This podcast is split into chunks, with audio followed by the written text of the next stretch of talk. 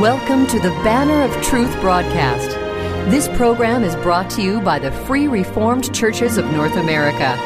Your host is Pastor Jack Schumann, pastor of the Emmanuel Free Reformed Church of Abbotsford, British Columbia. And now, here is Pastor Jack Schumann. We are interrupting our series of sermons on the book of Ezra in order to focus our attention on the birth of the Lord and Savior Jesus Christ, which we commemorate today. To that end, I invite you to turn with me to the Gospel of Luke, chapter 2, as we read the verses 1 through 7. Let us hear the Word of God. And it came to pass in those days that a decree went out from Caesar Augustus that all the world should be registered. This census first took place while Quirinius was governing Syria. So all went to be registered, everyone to his own city. Joseph also went up from Galilee, out of the city of Nazareth, into Judea, to the city of David, which is called Bethlehem, because he was of the house and lineage of David, to be registered with Mary, his betrothed wife, who was with child. And so it was that while they were there, the days were completed for her to be delivered. And she brought forth her firstborn son, and wrapped him in swaddling cloths, and laid him in a manger, because there was no room for them in the inn. So far, the reading of the holy and infallible word of God. May the Lord bless the reading and preaching of his word to our hearts. Dear friends, the birth of a child is always very special especially if it's our child, and especially if it's our first child. It's hard to imagine a greater joy in life than for parents to welcome their first child into the world. Now, to be sure, the birth of a baby involves a lot of hard work. Many preparations have to be made. You have to buy a crib and a car seat, baby clothes and diapers. You have to decorate the nursery. You have to do a lot of work. But when everything is done, you wait until the day that the baby is born, and if all goes well, that day will be a day of great rejoicing. Yes, the birth of every child is special. But there's one birth that is more special than any other. This was the birth of a child who was born not in a sanitized hospital room, staffed with doctors and nurses and medical supplies, but in a cold, dark, smelly stable.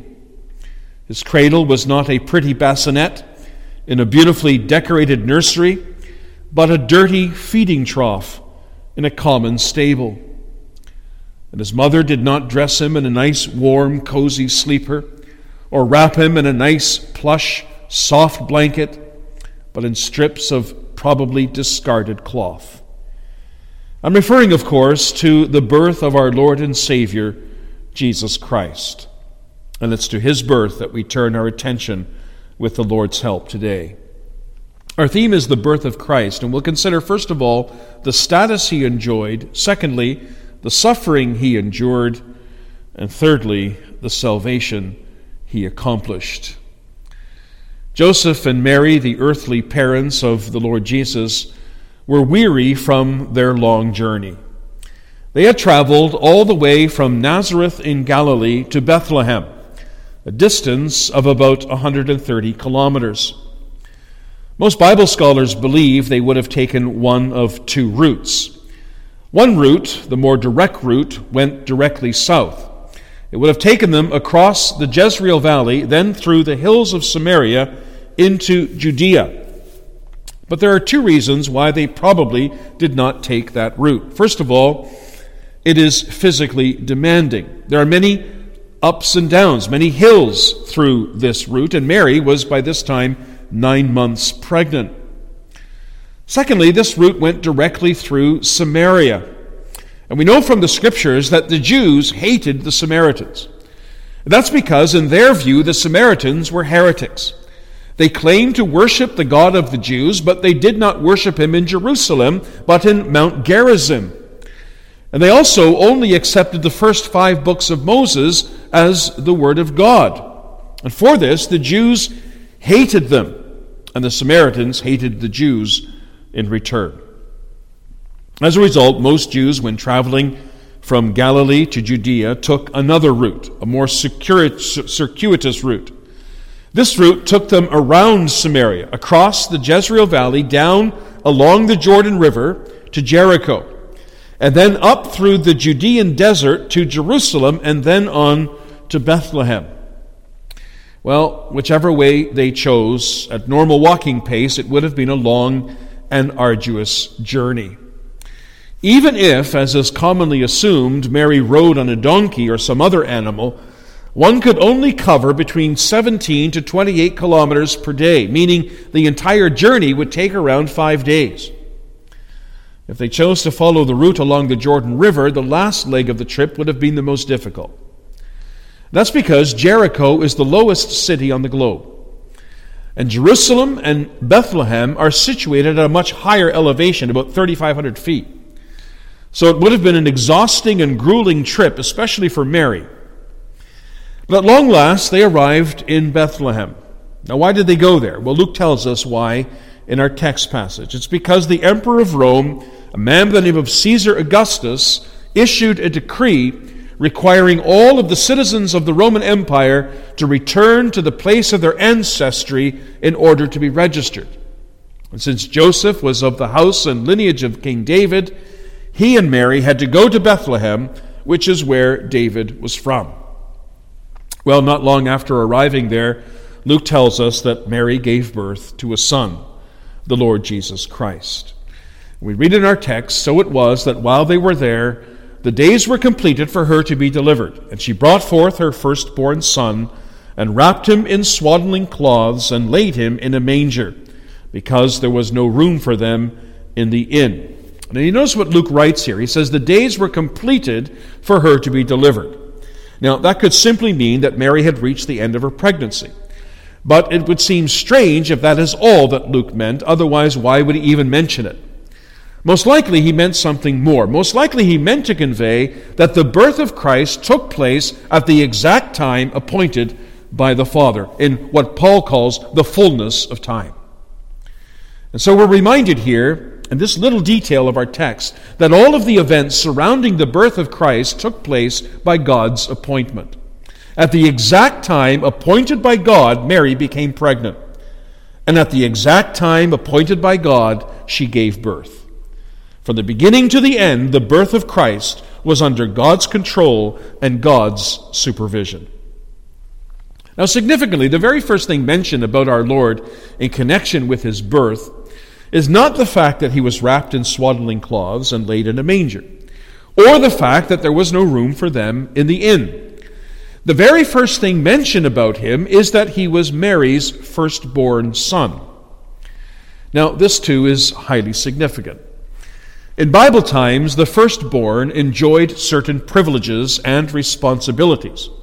He was the principal heir of the family, and after his father's death, he would become the head of the family and he would also inherit a double portion of his father's property. Well, according to the law of Moses, the firstborn of humans and animals and even the firstfruits of crops were sacred to God. The firstborn of animals and the firstfruits of crops were to be sacrificed to God on the altar and the tabernacle and later the temple. The firstborn of male humans were to be consecrated to God. God regarded all firstborn males in Israel as his own. Now, this designation, firstborn, is applied in a figurative way as well to describe somebody who enjoys a position of special favor with God. For example, in Exodus 4, verse 22, Israel is described as the firstborn of God, meaning they had a special relationship of favor with God. Psalm 89, verse 27, David is described as the firstborn, the highest of the kings of the earth. Again, implying that he had a special relationship with God. And in Hebrews 12, verse 23, the church is described as the firstborn who are enrolled in heaven. Well, so it is here in our text. Luke says that Jesus was Mary's firstborn. And by using that word, Luke is not just saying that Jesus was Mary's first child. He's saying that too, of course, but he's saying more than that. He's saying something about our Lord's status. He's saying that despite his humble birthplace and parents, he is the ultimate firstborn in the world. Colossians 1, verse 15, the Apostle Paul refers to Jesus as the firstborn of all creation. And a few verses later, in chapter 18, in verse 18 rather, he is called the firstborn from the dead. The same phrase is used in Revelation 1, verse 5. Hebrews 1, verse 6, the writer to the Hebrews calls him the firstborn of God. And Romans 8, verse 29, Jesus is described there by the Apostle Paul as the firstborn among many brothers. Jesus is the firstborn to whom all other firstborns point and in whom they all find their fulfillment. And as such, he is worthy to be worshiped and served. Oh, my friend, are you doing that today? Have you believed on this Savior, Jesus Christ, who was born in the world and whose birth we commemorate this day? Do you believe in him as the firstborn of God, the firstborn of the church, the firstborn of all of creation? And are you living for him? Or have you trusted in him? Are you serving him? Well, if not, I call on you to do so today. You see, unless you own Him as the firstborn of God and of all creation, both in your heart and in your life, you cannot and will not be saved. You will surely perish in your sins and incur His terrible and just wrath. And so Christ was the firstborn of God. He's the firstborn of the church and of all creation. And as such, we would have expected him to be born in a palace and dressed in royal clothing and treated with royal honors. But alas, such was not the case. And that brings us to our second point. Despite his exalted status, Christ endured great suffering. And that suffering began already in his birth. Luke mentions some aspects of this suffering in our text. He tells us, for example, that after Mary gave birth to Jesus, she did two things. First of all, she wrapped him in swaddling cloths. Now, in the original Greek, this is actually a verb. Technically, it reads, She swaddled him. And that refers to the practice which was common in Bible times of tightly wrapping the arms and legs and torso of a newborn baby in long strips of cloth, something like a mummy. And they did that in order to conserve body heat. And it was also believed that it would help straighten out the child's limbs. And so this is what Mary did for Jesus. She followed the custom of her day, she wrapped him in swaddling cloths. Now, sometimes this is cited as evidence of Jesus' poverty. The idea is that Mary and Joseph didn't have money to buy him proper baby clothes, and therefore they had no choice but to wrap him in these long strips of cloth. But that's not true. Even wealthy parents swaddled their newborn children. So, why is this mentioned then? What is so significant about the fact that Jesus was wrapped in swaddling cloths? Well, that it was significant is obvious from our text passage. In chapter 2, verse 12, we read that after announcing the birth of the Lord Jesus, the angel said to the shepherds, And this will be the sign to you, you will find a babe wrapped in swaddling cloths. Now, the fact that Jesus was wrapped in swaddling cloths was to be a sign to the shepherds, a divine sign, a sign from God. It's a sign and a sign is a kind of proof given by God. And that's the case here as well. These swaddling cloths were a sign from God. A sign of what? Well, for one thing, they were a sign of Mary's love and care for Jesus.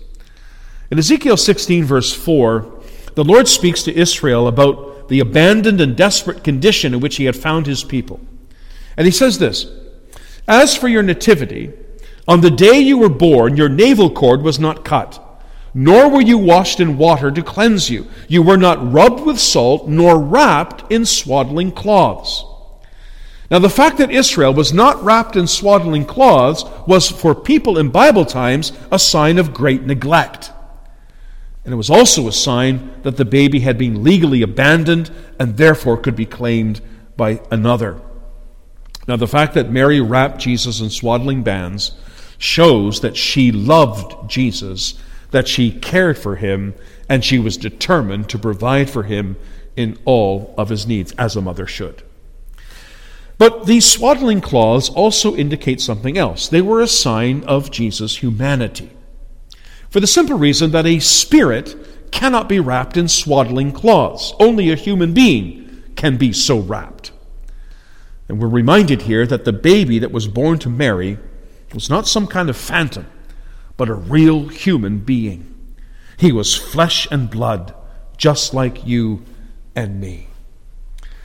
And how necessary that was. For you see, unless Jesus was fully human, he could not make atonement for our sins, because it was man who sinned, and therefore man had to pay the penalty for his sins. And so these swaddling bands reminds us that Jesus was fully human. But these swaddling cloths were also a sign of his humiliation. One commentator I read puts it like this He said, Nothing could signal more clearly the helpless state of a newborn human more than being swaddled. Such a being has relinquished all power even to move, let alone to do at that point much of anything. And that was true also for our Lord. He who was eternal God and therefore infinite was now bound up in a tight little bundle, unable to move freely, utterly dependent on his mother and father for everything, and all so that he might save his people from their sins. Oh, my friends, what a condescension this is! What a humiliation! But this is the price that our Lord had to pay in order to save his people. The second thing that Mary did was she laid the Lord Jesus in a manger. Now, the word for manger here can be translated as stall or stable, which in those days was little more than a crude shelter open on all sides, erected to house animals. But most likely, the word can also mean feeding trough, in which case, Luke is saying that Mary used a manger as a kind of a crib, which could have been located in a stable or even in the open air. And how shocking this is. He who was in the bosom of his Father from all eternity, who was the apple of his eye, who enjoyed unfathomable riches and praise and glory, was now laid to rest in the feeding trough of an animal. How did that happen? How did our Lord come to be born in such a place? Well, Luke tells us because there was no room for them in the inn. Now, when we think of an inn, we normally think of a quaint lodging for travelers, usually a century home or even a fancy hotel. But that's not what is meant here. They didn't have such inns in Bible times. In Bible times, an inn was usually a very primitive building consisting of two stories with a courtyard in the center. The second story normally housed the guests, and on the ground floor, underneath the rooms, were the stables for the animals and a place to store belongings. The rooms were not furnished, there was not even a bed. Guests were expected to bring their own blanket and pillow and sleep on the floor. And if they didn't have a blanket or a pillow, they would simply wrap themselves up in their robe and make themselves as comfortable as possible. Well, upon arriving in Bethlehem, this is where Joseph and Mary went, hoping to find shelter but there was no room. Now, why there was no room, we don't know. Some say it was because the innkeeper was not kind and didn't want the bother of housing a young woman about to give birth, but there's no evidence in the text to suggest that that was the case. Most likely there was no room because there were so many people in town waiting to be registered. Or perhaps because the inn was already occupied with Roman soldiers who had, who had arrived to supervise the census. But whatever the case, there was no room there was no room for Mary, no room for Joseph, and most of all, no room for the baby Jesus. Well, dear friends, not much has changed, has it? Because sadly, there is still no room for Jesus today. Well, there's room for all kinds of other things, especially on Christmas Day. There's room for Santa Claus, there's room for presents and parties and family gatherings, but there is no room for Jesus, at least not much nor is there room for him in our hearts, at least not by nature. Again, there's room for all kinds of other things in our hearts, but there is no room for Jesus. One commentator put it like this He said, When Christ first came among us, we pushed him into an outhouse, and we have done our best to keep him there ever since. And this is who we are by nature. full of enmity towards God, full of enmity towards his Son. As John put it, he came unto his own, and how did his own receive him? His own received him not. Because we see no value in him, we see no beauty in him. We have no desire for Him. And this is why we're so dependent on the Holy Spirit. The Holy Spirit has to make room in our hearts for the Lord Jesus. And how does He do that? He does that by showing us our sin and our need for a Savior and our utter inability to save ourselves so that we come to cry out to Him for salvation. Well, my friend, has the Lord done that in your life? Is there room in your heart today for Jesus? And I don't just mean a little bit of room, but lots of room. Is he the sole inhabitant of your heart?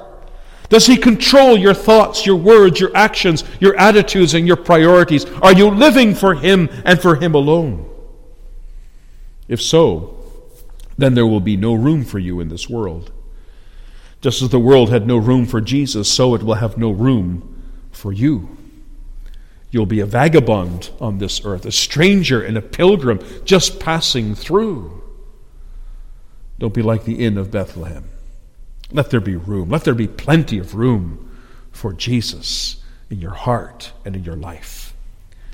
And so Christ's birth was a great humiliation, but in this humiliation, our Lord manifested his great love, didn't he? J.C. Ryle, an Anglican writer of the, 18, the 1800s, wrote this. He said, We see here the grace and condescension of Christ.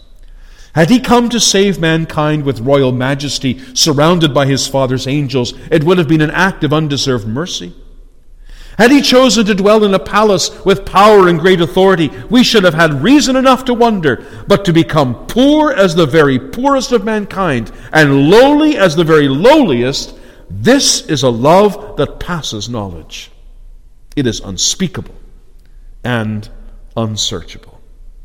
Oh, my friends, was there ever a love like Jesus' love. He loves us so much that he was willing to be born in a stable and laid in a manger. Oh, since that is so, let us never think too low of him. He who stooped to become the lowest in his birth is willing to and able to have dealings with the lowest of sinners. And that brings us to our third and final point. Why did Christ come to this earth only to suffer such humiliation? Why did God send him? Well, he did so for one reason only it was so that he might save his people from their sins. That's why the angel commanded Joseph to name his son Jesus, meaning Savior, for he shall save his people from their sins. That's what he said. But in order to do that, he who was God had to become man. And I explained this already. Because it was man who sinned. Man was the one that partook of the tree of the knowledge of good and evil in the Garden of Eden. God told him, The day you eat of that tree, you will surely die. But man disregarded God's command, and he partook of that tree. And in doing so, he brought upon himself and all of his posterity the wrath and judgment and condemnation of God. From that point forward, man had to die physically and spiritually. And there's nothing we can do to satisfy the wrath of God. Because God demands a perfect satisfaction for sin. And by, because we are sinners, we cannot render such satisfaction no matter how hard we try. In fact, we daily increase our debt. So, where does that leave us? How can we be reconciled to God? There's only one way we need a mediator. And we, not, we need not just any mediator. We need a mediator who is fully divine and fully human. He has to be fully divine because only a divine mediator can sustain the wrath of God and obtain for and restore to us righteousness and life. But we also need a mediator who is perfectly human and perfectly righteous. Why? Because the justice of God requires that the same human nature which has sinned should likewise make satisfaction for sin and one who is himself a sinner cannot satisfy for others. Well, the only one who meets these qualifications is the Lord and Savior Jesus Christ. He and He alone can make atonement for our sins. There is no other name given among men whereby we must be saved than the name of Jesus Christ. And therefore, beloved, we must look to Him and to Him alone. And those who do will receive the pardon of all of their sins and the gift of everlasting life. Reminds us, doesn't it, what the Apostle Paul writes in 2 Corinthians 8, verse 9. Paul was writing to the Corinthians to exhort them to resume taking up their collection for the needy saints in Jerusalem. And to encourage them, he holds before them the example of the Lord Jesus Christ. He says, For you know the grace of our Lord Jesus Christ, that though he was rich, yet for your sakes he became poor, that you through his poverty might be rich. And Paul here makes three important and connected statements. First of all, he says Christ was rich. And indeed he was. He was richer than we can possibly imagine. He was in the bosom of the Father from all eternity, enjoying perfect fellowship and communion. He was the object of the worship of all of the angels. He was perfectly complete, lacking nothing. He basked in the glories and the splendor of heaven. And yet, and that's the second thing he says, yet he became poor. And he did this by leaving those glories and leaving those riches and taking upon himself our human flesh, suffering and dying on the cross for miserable, hell deserving sinners like you and like me. And as a result of his poverty, and this is the third point that Paul makes, he can, we can be made rich. And how can we be made rich? By believing on his name. You see, by believing on His name, trusting in Him, looking to Him as the only hope and ground of our salvation, all of our sins can be forgiven, and we can receive the gift of everlasting life. And we will reign with Christ on His throne forever and ever and ever. My friends, that is the greatest gift imaginable. The person who has this gift is the richest person in the entire world. And this is what makes Christmas so special. It's not the decorations, it's not the presents, it's not the cozy get togethers by a fireside with family and friends. It's the news that the Son of God became man so that he could suffer and die that we might live. Oh, my friend, are you saved by Him today? If not, go to the Lord. Ask Him to save you, and He will. For this is why He came. This is why He assumed our flesh and blood. He did it so that sinners can be saved. He was made rich that you and I might become rich. Amen. Dear friends, we always appreciate hearing from our listeners. If you were blessed by or have a comment on the message you've heard today, we'd very much appreciate hearing from you. Our mailing address is Banner of Truth, 3386 Mount Lehman Road. Lehman is spelled L E H M A N, and that's in Abbotsford, British Columbia, V4X 2M9. If you would like to listen to the message you've just heard again, or if you would like more information about our program, including how to contact us and how to listen to other messages on this program, please visit our website at banneroftruthradio.com. That's all one word, banneroftruthradio.com. Support for this program is provided by the Free Reformed Churches of North America. For more information about our churches, including where you can find a church nearest you, please visit our denominational website at www.frcna.org. Your financial support for this program is welcome and deeply appreciated. If the Lord has placed in your heart a desire to help us to offset the costs of broadcasting this program on this station, you can send us a check in any amount. Again, our mailing address is 3386 Mount Lehman Road. Lehman is spelled L E H M A N, Abbotsford, British Columbia, V4X2M9 or you can go to our webpage and make a donation right on the webpage. Our webpage again is banneroftruthradio.com. Thank you for listening, and now until next week, Merry Christmas, and may the Lord be with you all.